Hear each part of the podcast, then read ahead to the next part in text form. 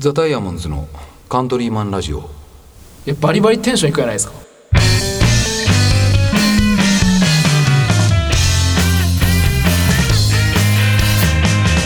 はいどうも皆さんこんばんはザ・ダイヤモンドズのカントリーマンラジオです。ボーカルの青柳です。ギターの上高木です。ドラムの笹山です。はい、えー、今日は、えー、下高木くんと、うん。えー、木戸くんがうん。お休みです、はい。はい。はいその代わりまあ YouTube をねご覧の皆さんはもう見えてると思いますけどうん。あの男が帰ってきました。エッグ矢沢くんです。お。おかえりなさい。はいおかえり。帰ってきました。どうも皆さんお久しぶりです。エッグヤサです。よろしくお願いします。いや、はい矢沢がおらん間に、はい。パいカントリーマンラジオは、はい。あの映像でも配信されるようになりいやそうなんですよ。俺だからそれちょっと困ってて、うん。この部屋で昔みんな火のタバコを普通に吸ってたじゃないですか。た。思われるやろうが、お前 社長ぞお前こっちお前。いやそれ冗談ですけどあの覚えてます、はいはい。前から俺よく出てましたけど、うん。このラジオ後で聞き直すと俺の声だけバカでかいんですよ。声のやっぱ発声が違うんですよ。そうそうそうそうねみんなが普通に喋ってるのと俺がやっぱスイッチ入れて「どうも」みたいになっちゃうとそうだよね。うんずれちゃうんで一人だけ音声のバランスが。そうだね。だねだから俺昔ここぐらいに座って喋ってたんですよ。覚えてます？覚えてる覚えてる覚えたねめちゃくちゃ一人だけ遠かったよね。俺が気使っって自分でおかしいからっつって俺が一人で後ろに座ってたんですよ。いや特にね笹谷と優斗は声ちいちゃいんよ。あでさださんも声小さいから。で木戸がうるさい。あ木戸がねあの笑い声がかと思ったらなんかその。そうそうそうそう。今もみたいな時あるやん。ー顔いきなり撮るってなったら顔ウェットティッシュで拭いてましたもんいやもうだからうちのメンバーみんなタレント化してきてますよ最近。なんかちょっとさすがにおかしかった。すごのい高木とかなんか黄色のナイキのなんかジョーダンみたいなの履き出しちゃってあれ当たったらしいですよ抽選で。い本当に？いや俺昨日すげえいい靴履いてるから、子供できたのとかもう言ってんすよね、うん言うちゅうちゅうちゅう。子供できたのにそんないい靴買ったんすか？っつって。いじってたら、いやなんかちょっともじもじし始めたんですよ。奥さんいたから気まずいのか、でもまあタカちゃん子供できても別に物欲は変わんないもんねっていう。あなんかあんまりいじっちゃダメだったかなと思って。いやまあ高木意外に物欲あるもんね、ん高木結構いろんなも木ん買う。戸そう高木木戸笹山。笹山も結構買う気いろいろ。笹谷はそんなでも必要なもんしか買わないですよ。いや大体もうストライプのシャツは100枚ぐらいあるもん家に。いやいやこれ前からあるよな。これもう3年目ぐらい。そうだよな。ニット帽？はそれニット帽。これも2シーズンぐらい。は通信。暮らしてえね。野球好きだからツーシームにかけてんの。いやいや。今日も二人はもう早速仲良くスシローにご飯食べに行ったスシロー行ったって言わないでもらっていいですか？なんで？プライバシーなんで。いやいや。もう出るなラジオ。いやまあなんで今日はエッグ矢沢君がまあはい久々帰ってきたんで、はい。ダイヤモンドズ今レコーディングやってて、はい。今日もあの練習今日はね久々練習やってたんですけど、はいドラムとギターのね、はい。合わせる練習はい。みたいなのをやってたんですけど、まあ矢沢君せっかく帰ってきてるんで、はい。まあ、収録もしようということになりまして、はい。どうですか？タイはい。にまた行ってて、はい。あれ埼玉に1回帰ったよね？11月1日までうん。田川にいたんですよ。そうね、ん。で11月1日にうん。埼玉に戻って、まあ、田川に1年4ヶ月いたんですよね、まあ、うん途中埼玉12週間とか帰ってますけど少しは、うんで1年4ヶ月田川にいて11月1日に、えー帰ってうん。そっから1ヶ月半ぐらいうん。埼玉にいて、うん。タイに行く準備をしてたんですよ、うん。コロナで、え2年間ずっと行けなかったじゃないですか、その前も僕6ヶ月ぐらいちょうど行ってなくて 2, 2年6ヶ月ぐらい行ってなかったんですよ、はいはいはもう行きたくて行きたくて、ん。頭おかしくなりそうで。うん。で昨日ちょうど那須川天心の試合あったじゃないですか。うん。タケルとのタイムリーですよ、うんあの試合で天心が負けたら死のうと思ってたって言ったんですよ。うんでたちょっと叩かれてるんですよ、うん負けてないから、うんうん負けた方がじゃあ死ねって言ってんのかそこまでななってないけど、はいはいちょっとまあそれぐらいの覚悟だったみたいなね。だけど負けた方もいるから今叩かれたりしてますけど別にいいと思うんですけど、ん。僕もそれぐらいの気持ちでしたね。えちょっとごめんごめんちょっと待って待って待って。ごめんごめんごめん。マジで。那須川天心が振動ですけど、キックボクシングの振動ですよ、僕はタイの振動かもしれないっていうぐらい。いやいや。タイのチームタイのタイが好きな日本人の振動。その格闘格闘技とはい。タイタイへのトラベルをなんか同じように言われてもいやわからんき。違う違う違う。僕はだってもうタイに住むために吉本興業を辞めてるんですよ。まあね。うん。でいろんなものを捨ててってたんですよ。まあね。別にそれはまた手に入るものでもあるかもしれないけど、でもそのためにもうタイに住むんだって覚悟を決めて、いろんなことを動いてたのにコロナになっちゃって行けなくなって、はい。ずーっと行けなかったじゃないですか、はい。その時に僕ふと思ったことがあってちょっとネガティブな話っぽく聞こえちゃったら嫌ですけど別にネガティブまあネガティブな話かもしれないけど、ふと家でコロナでずっと家でゴロゴロしてた時ちょっとやっぱ憂鬱になってくじゃないですか、まあね。何にもできないし、まあね。うんで一人ぼっちでああどうしようって思ってた時にあれもしかしたらこのままコロナがずーっと続いたりとか、うん。もっとひどくなったりなんかまた起きたりしたら、うん。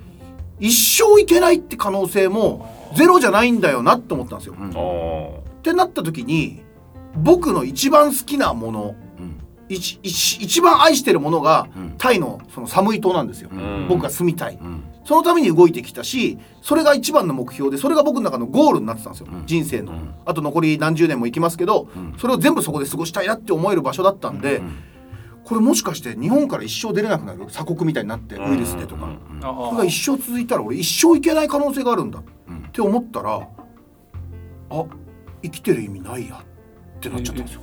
ああそっちね本当に。だかそらの死の死ぬか死のうかと思ってたっていうのそっちね。死のうかと思っちゃうぐらい怖くなっちゃって、はいはあわーってなって怖い怖い怖い怖いってなったことがあるぐらい僕はタイを愛してるから那須川天心がキックボクシングの振動だったら僕はタイの振動だっていう。い そうなるほどね。そうね。でささんどうそれについてどう思った今矢沢の話聞いてみて。久々会ってさ今の話聞いて。3日連続あってかなもう。いやそうもうすでに3日連続ショーン3日連続一緒に飯食って3ます日連続です。どう？3日連続？矢沢と飯食ってみて。いやまあまずあのは7ヶ月かね。7ヶ月。ぶりぐらいね。ぶり。78ヶ月ぶりぐらい。その空港迎えに来たあんですよ空港送りにも行ってくれたし見送りにも行ってくれたし迎えにも来てくれてますからね。そう7ヶ月ぶりにまあ会う会ったじゃないですか、うん。全然懐かしくないんです いや久々やんみたいな感じじゃないよ。いやいやうもう全然なんなかったです、うん。もうなんか普通になんか12週間ぶりぐらいだねそうそうそう。あ矢沢はどんな感じなのその福岡空降り立ってさ。まあ言うて半年間ぐらいタイおったわけやん。はい。しかもすごいの俺埼玉帰ってないですからね。タイから直で福岡そうよね。タイから直で福岡ですよ。チケットめっちゃ高かったんですから。その福岡便が動き出したと同時にああ動き出してないんですよ。あ動き出すのが7月15からなんですよ。そうしたら1万5000円とか2万円で来れるのにうん。今まだ1か月前だからうん5万6000円払って韓国で乗り換えて俺福岡来ていやるんですよ。すごいね。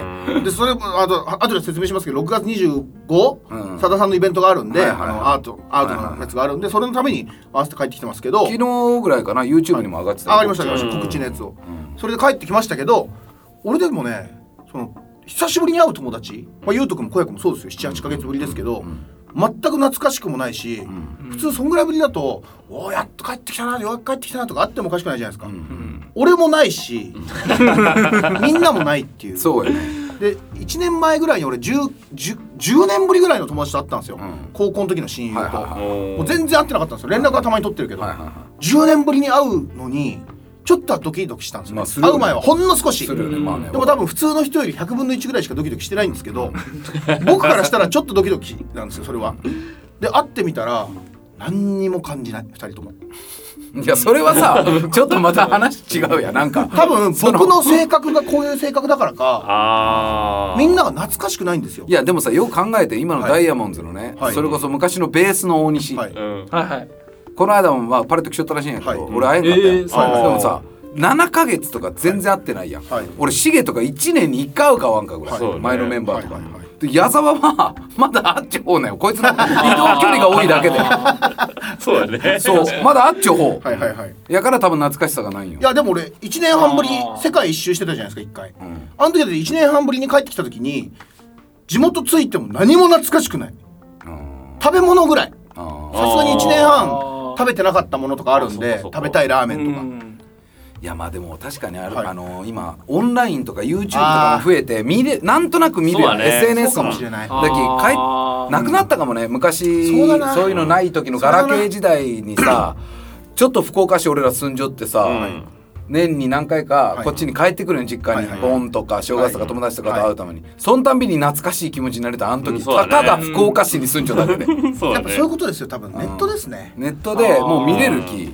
俺だってきょんちゃんと仲良くなったのもきょんちゃんもこれ見てる人は知ってる人もいますよね。あもちろんもちろんほぼ知っちゃうんじゃない、きょんちゃんと俺が仲良くなったのも俺もきょんちゃんも最先端系が好きなんでうん。12年前ぐらいうん。iPhone が出始めてみんながはいはいちょあんまあんま使ってない頃 iPhone4 が出る前。はいの時に俺もきょんちゃんも iPhone 持ってて、ツイッターやってるやつとかもあんまいなかったんですよ、うん。芸人で、うん。で俺ときょんちゃんとかをやってたから、そこで絡んでたんですよ。なるほどね。もともとそこまで仲良くなかったんだけど、そこで絡むようになってそうなのね。そうなんですよ。もともと知ってますよ。でも遊んだりなんかする中ではなかったんですよ。同期いっぱいいるから。うん。学校ぐらいいるから何百人もいるから別に遊ばないやつもいるじゃん。いうん。ろんなグループがあるし。でもそれで仲良くなって急に気づいたら2人で遊んだりするようになっててっていうかなんで仲良くなったんだっけ？っていう話をしばらく経ってした時にあじゃあツイッターで仲良くも仲ないのになんかやり取りしてたから仲良く仲いいみたいになっちゃって2人で遊ぶようになったんだねっていう結論に至ったんですよ。なるほど。へだからやっぱネットってそういう意味じゃすごいすごいよ、うん。特にきょんちゃんとかさまだとか芸人の人たちとか絡みあるや高谷とかだってさ、はい。半年一回会うかとかやろ俺もう1年に1回ぐらいですよ。で会ってもさ「おお久々やの」って感じせんのよ。しないですしないです。でもう見よやんだって。はいはいはい。こう何かしらで,、はいはいはい。でやっぱそれあるよ。あるよね。おお前だって上水も愛よか。ああ合って上ない。水より矢沢の方が合っちゃうああえラジオいやいやもう全然合ってますよ。ラジオやってんだろ上ちゃんと。あでも合ってない。会ってないの？対面してない。あオンラインでやってんの？ででもそれズーム上で上ちゃんは見るわけやろ。そうです。なので多分実際会ってもそんなやっぱ懐かしい。とかへーなそうそうそんなそんな時代ですよだから。電話が今タダじゃないですか。まあ LINE 電話とかうねん。スカイプ出た時にスカイプなんてしてる人あんまいなかったけど、スカイプってもう奇跡のツールだったじゃないですか、ん。電話を殺すんじゃないかみたいな、で今なんか LINE で電話するじゃないですかみんな、それとかもだから昔は電話することに価値があったじゃないですか、高高校生の時長電話しちゃったら彼女とかと、うんうん。やべえこれで何千円だとか、うん。今もうタダだもんね。そうよね。価値がない価値がないのかもしれないねそこに。あの高校生同士やったらこう,、うん。もうずっとつなぎっぱなしでとかうんあるやろ電話。そこは別に広げなくていいだろまあ 芸人の端くれ 俺俺は何やったっけ？い芸人もどきです。や俺のが俺のが隠したやん。ものすごい。笹山は俺が認めたんで。なるほどね。ちょっと待ってください。そんな話じゃないんです俺がしたいの。何の話？タイって何してたかとかそういう話するつもりなんですあよでも何分経ってんですか今。もう10分ぐらい経っちゃっただとは。でもタイに行ってはい。でもはい半年ぐらいおったけど、はい。ちょうど6ヶ月ですね。まあでもバンコク行ったり寒いよおったりしとったやろ？まあ7箇所ぐらい行ったのかな。あそげ行ったんや？多分。うん。まあそんな長く行ったとこはそんなないですよ。ん。バンコクとサムイ島だけが、えー数ヶ月2ヶ月半ずつぐらい。うん。あいや2ヶ月ずつぐらいか。まあまあちょっとむずいな。で他の場所にも転々として各地に友達がいるんでうん。各地に行って田舎で1週間とか田舎で5日間とか3日間とか。でいろんな友達に会いに行ってコロナでみんなばらけたんですよ。はいはいはい。みんな僕の好きなサムイ島で知り合った仲間がほとんどなんですけあどね。でもコロナで、えー出稼ぎしてたグループとかは、サムイは観光客が目当ての仕事が多いんで、あのバーだったりホテルだったり、そういうとこが多いんでそこで働けなくなっちゃったやつらは、店閉まっちゃったからいろんな違う地域の田舎に行って、林業とか、やっぱ大変だったみたいですよ。肉体労働をしたりとか、そうね。で、えーそこそいつらに会いたいからミャンマーで一緒に出家したやつとかもいたんですよ。親友みたいなやつの、そいつらに会いにいろ田舎に各地に転々と行ったりして、ただやっぱ田舎はど田舎すぎるとうん。やっぱ何日も入れないですね。まあ、だってそうよね。まずトイレとか水洗じゃないの。それは推薦です。どんなレベルなん？その田舎っち。マジで田川みたいなレベルの田舎もありますよ。いや田川日本で言う日本で言ういやいやいや。寒い島がのちょっと境はい寒い島町はもう沖縄みたいなもんだと思ってください。ああなるほど。別に観光客も来るから田舎の島ではありますけど、うん。あのその島の中にまあショップとか多いわけね。あのイオンみたいなドーンっていうのも、まあ、イオンよりすごいですよ。もうちょっとおしゃれ。でもなんか矢沢に言われて俺中をこう Google マップで見よったんやけど、はい。比較的田川やったけどね 寒い。いやだからそれは見る場所によります。で山もあるし海もあるしん。で自然破壊をしないようにココナッツの木ヤシの木あより高い建物建てちゃいけないとか景観を損なわないそうなんですよね。そういうのもあるから緑もちゃんと残さなきゃいけないとかいろんなのがあるからうん田舎感は残してるけどんコンビニの数なんて 100m 歩きゃ1軒あるんじゃねえかぐらい。めちゃくちゃあるね。まあそれはまあメインのとこだけかな。でもまあでも田川もね。田川もね確かにまあ田川近いとこある。いや田川のレベルじゃないですコンビニの数とか。田川もね5キロ行けばトライアルがあるきね。寒いの繁華街歩いたら20メートルごとにコンビニあるんじゃねえかぐらいありますよ。それとかも潰れまくってました。まあじゃあやっぱ、えー。都会は都会なんだやっぱ。場所にもよります。都会がうん何箇所かあって3箇所ぐらいかな。町っていう観光客が来れる町みたいな。うん。あとは田舎の町とか田舎の町でも海があったり綺麗な海だったりするんでそこに観光客も来ますけどそこで遊ぶっていうわけじゃないって海は遊べるけど飲み屋とかそのご飯屋さんがちゃんとあるわけじゃないっていうところもあるし。夜はどうなん盛り上がっちゃうの？今はコロナのやつもあるから盛り上がってなかったんだけど俺6ヶ月いたから、うん。徐々にその生き返っていくのが見えて、でうん。7月1日からはもうワクチン打ってる紙だけ持ってりゃ何にもなく入れるんじゃなかったかな。俺の時はいろいろあって、えーっとワクチン接種証明書ワクチンパスポートを、えーあっちに行ったらいるだけの期間のコロナの保険。俺は1ヶ月間入ったんだけどうん。1万5,000円ぐらい。うん今はもっと安いんですよ。今はもっと安いけど行けるようになったばっかの頃で出始めた頃だったからそれがうん。1ヶ月1万5,000円ぐらいの。はあ。でもその中でも当時は安かった方なの。えーとで500万円いや600万円分ぐらいの保険。コロナになっちゃったら600万円使える保険に入ってきなさい。っへていうのとうんえー帰りの航空券持ってなきゃいけないとかいろいろあったんですけど俺帰りの航空券持たないで行ったんですよ。だからあっちで言言ったね。あっちでそれがバレたらうん受付でうあの空港のイミグレーション受付でバレたら帰りのチケット買えってなるんですよ。うん。で買わないって言ったらじゃあいつまでいるか分かんないからうん。保険に1年間入れって言われるんですよ。そしたら十何万なんですよ。はいはい。そんなん払いたくないし1年はいないからはいはいはい。だから俺もうガクガクブルブル震えながらあの行って普通だったら俺テンション上がっちゃってタイ語もちょっと喋れるんで、うん。やっとタイに帰ってこれたよこんにちはみたいな。うん感じでイミグレーションの人とも喋っちゃうんですよ。はいはいはい嬉しくて、はいでももう今回はもう知らないふりして、え英語しか喋れない。というか英語もあんま喋れないふりにしとこうと思って。なんか聞かれたら答えなきゃいけないから答えられないようにしようと思って「Hello hello」っつって言って。でなんかいろいろ見られて聞かれなかったんですよ。なんかだけ聞かれたけどほとんど聞かれずにもうパンパンっつって反抗されて入れたからよかったけどこれ結構グレーな話っていうか黒い黒くはないけどあんまり良くない話ですけど。まあでも俺らみたいに知識がなかったらようマジで分からんもん。分からん。そこら辺の感覚はいまだにそれを俺の時なんか一番厳しいんですよ。コロナのやつがあるから。うん。でもいまだにあの帰りの航空券ないと入れませんかね？みたいな。こんだけもう緩くなってるけど、ネット上でそれが質問されるぐらいうんそれは結構重要な問題なんですよ。この間も先輩が一昨日ぐらいから海外行きたいとか言ってますけど、うん。か帰りの航空券ってチェックされるのかな？みたいな。うん。相談が来るぐらい。えー。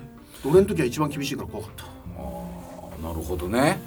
まあ、そんな感じで6ヶ月間いろいろいやあったわけだ。でまあでもその6ヶ月間の話はさいろいろあったわけでしょ、はい。タイでも今回、はい、はい、まあ、その話はちょっと次回に話すとしてさ。そうしましょう 話しすぎちゃいましたね。いやあのあれの話しとかんでいいん？きょんちゃんとさおさんのやつ。告知あ先にじゃあしてきましょうか。いやあのこれ放送がもう、はい今日の収録は月曜日ですけど、明日やからもうすぐなんですよ。えっと6月の25日。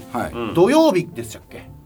土曜日でしたかな？まあ、YouTube の方はちょっとこれもうねそのイベント終わりでアップされてるかもしれんけど、はい。ああそうだね。6月25日の土曜日に確か、えーちょっと調べてほしいんですけど「えーいいかねパレットで」えー中村貞人貞さんの、えー個展の、え1年間ずっと頑張って続けてきた個展の最終回みたいな、はいはいはいはい。えーお別れ会なんていうんですかその閉会式、フィナーレフィそうそうナーレよねそうみたいなパーティーみたいのをうん。やるんですけどもそこで司会を、まあ、司会と企画みたいな感じで、ね、うん。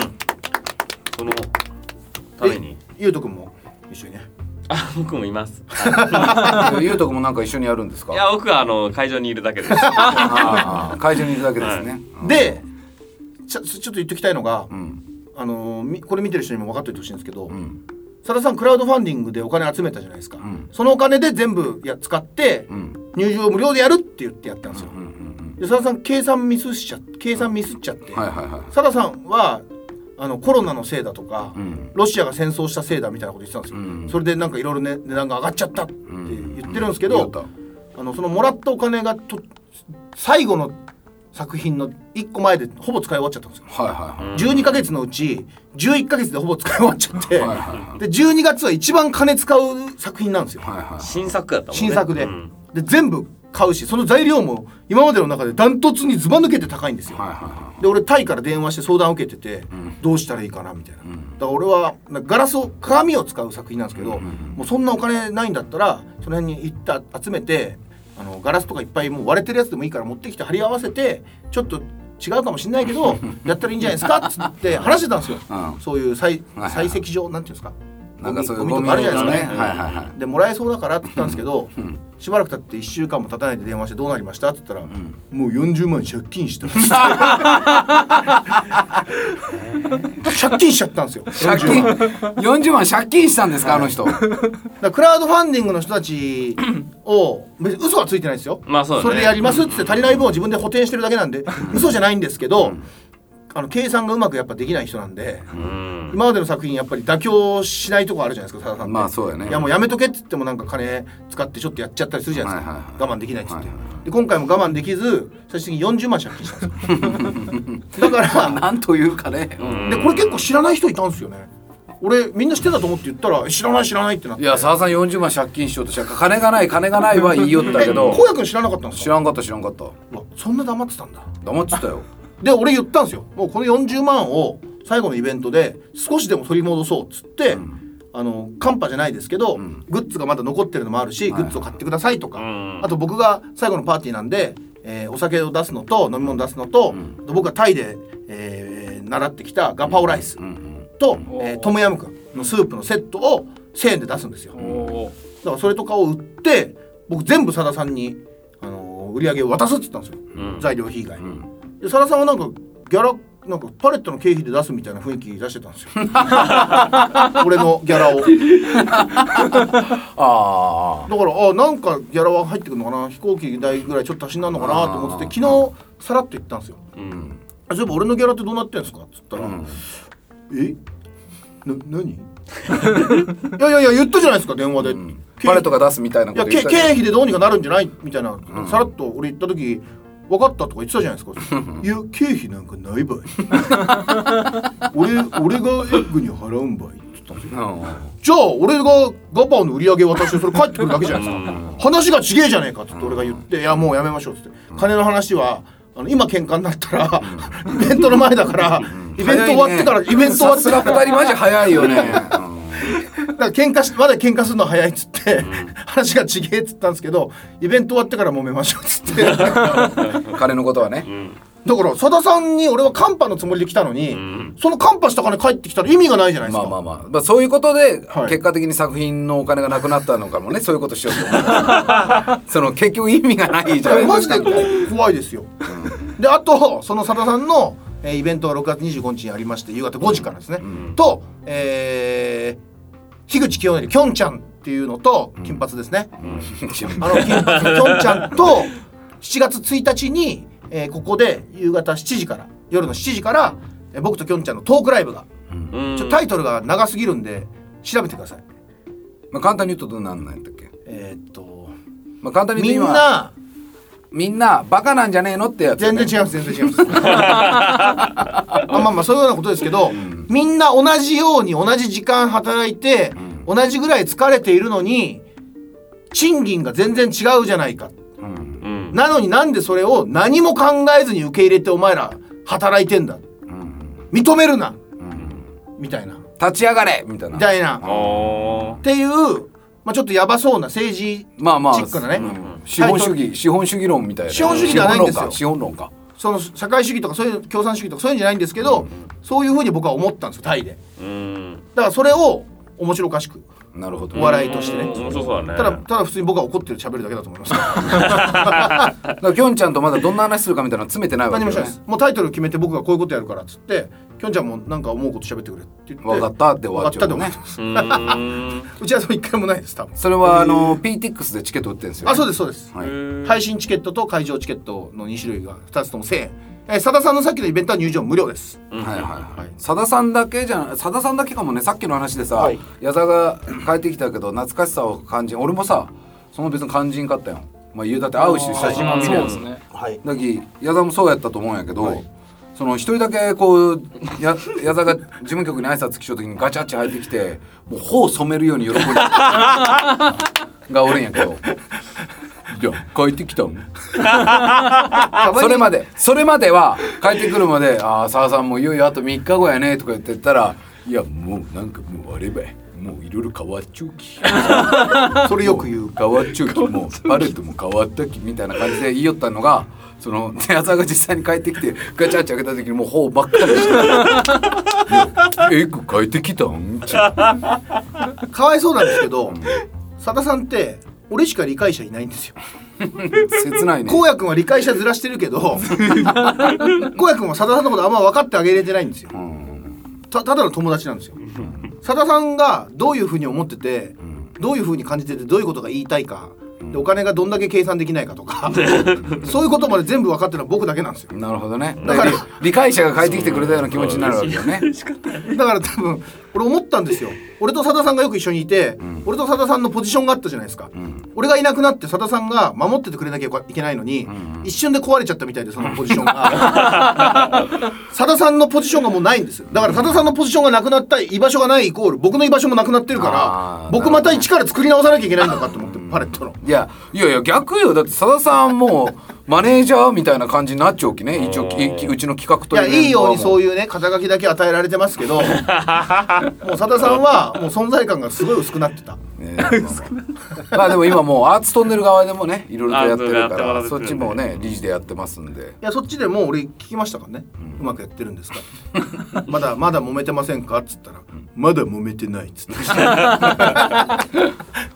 危ねえや。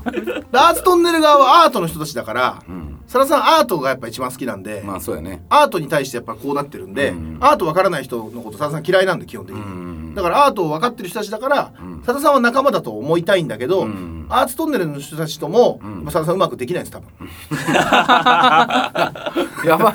いうちやばい人がマネージャーでおるんだ。よ だからゆうとくんとかはアートが好きでアートやってるんですよ。うん。さんは何もできなくていろんなところでつまはじきにあったからしょうがなく、なんか誰でもできるとこでアートさださんはしょうがねえからアートやるよってそうそうそうそう、感じだよね最後にたどり着いたのがアートっていう。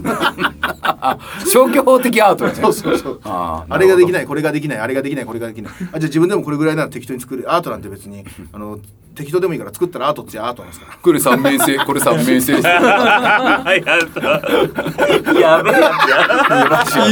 や。やべえででも佐田さんいい作品作りますからね,、まあねそれだけ言ってきますでけど。そのエンディングがまあまああの言いますけど 6月25日がさださんのまあラストパーティーと。で7月2日にきょんちゃんとガチ1日です。1日かに夜7時からはい。きょんちゃんとガチの対談がはい、それはまあ、魂のトークライブ前も小山君と一緒にやりましたけど、みたいな、うん。魂を込めてやる、えー僕はタイに行って、まあ、いろんなものを見て、貧しい人、えーお金持ち、えー頭のいい人頭の悪い人、えで普通の人があっちの国とかはあんまりいないんですよね、中間があんまり日本みたいにいないからそこでどういうふうに生きていくべきなのかとか、この人たちがどうしたら豊かにもう少し豊かに生きれるのかとかはいはい。どういう教育が必要なのかとかを日本と照らし合わせて、ん。外国人のいろんな国の人を見てであとは白人とかも見ましたからね、白人もいっぱいいますからヨーロッパの人とか。うん。で頭いいと思ってたんですよ僕は。白人っていうのはなんかすごいかっこいい憧れの存在じゃないですか。まあね。で僕らなんかよりももっと憧れてるわけなんですよ東南アジアの人は。あだけどよーくちゃんと見てたらこいつらもバカばっかじゃねえかっていうのがあって、へまあ、賢い人はどの国にもいるしどこの国にもバカな人はいるんですけど、なんか白人っていうだけで英語喋ってるだけで僕たちは英語あんま喋れないから、はいはいはかっこいいって思ってたんですけどよく考えてみたら日本人ってかなり頭いいじゃんっていうことに気づいたりとか、うんすごい民族なんだなって日本って。っていうのとかをいろいろ話したいなって。いう。いなるほど。うんいや7月1日ですね。はい。はいぜひ皆さん楽しみによければあのはい。まだあの PTX でもチケット売ってますんではい。ぜひ。ぜひぜひぜひご参加会場はどっちもくださいここです。はい。っていう感じですか、はい。まあ一旦じゃあ今日はそんな感じかな。ね。はい。はい、えー、ザ・タイムズのカントリーマンラジオは仲間がそばにいるようにコンセプトに毎週火曜の夜だいたい9時ぐらいにアップしておりますのでぜひお聞きください、えー、それではまた来週お会いいたしましょう。バイバーイ。L 字ガードいやなんす なんそれ昨日天心とあのタケルの試合でこうやって L 字ガードしてた。